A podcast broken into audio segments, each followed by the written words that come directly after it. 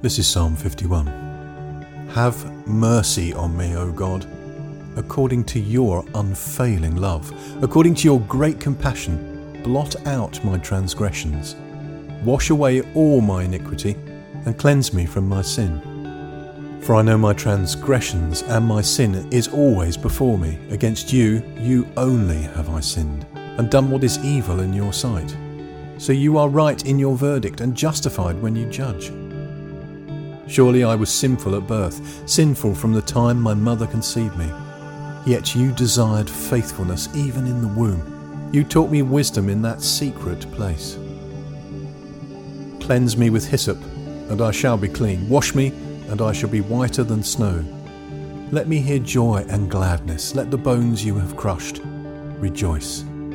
Hide your face from my sins and blot out all my iniquity. Create in me a pure heart, O God, and renew a steadfast spirit within me. Do not cast me from your presence or take your Holy Spirit from me. Restore to me the joy of your salvation and grant me a willing spirit to sustain me. Then I will teach transgressors your ways, so that sinners will turn back to you. Deliver me from the guilt of bloodshed, O God, you who are God my Saviour, and my tongue will sing of your righteousness. Open my lips, Lord, and my mouth will declare your praise. You do not delight in sacrifice, or I would bring it. You do not take pleasure in burnt offerings.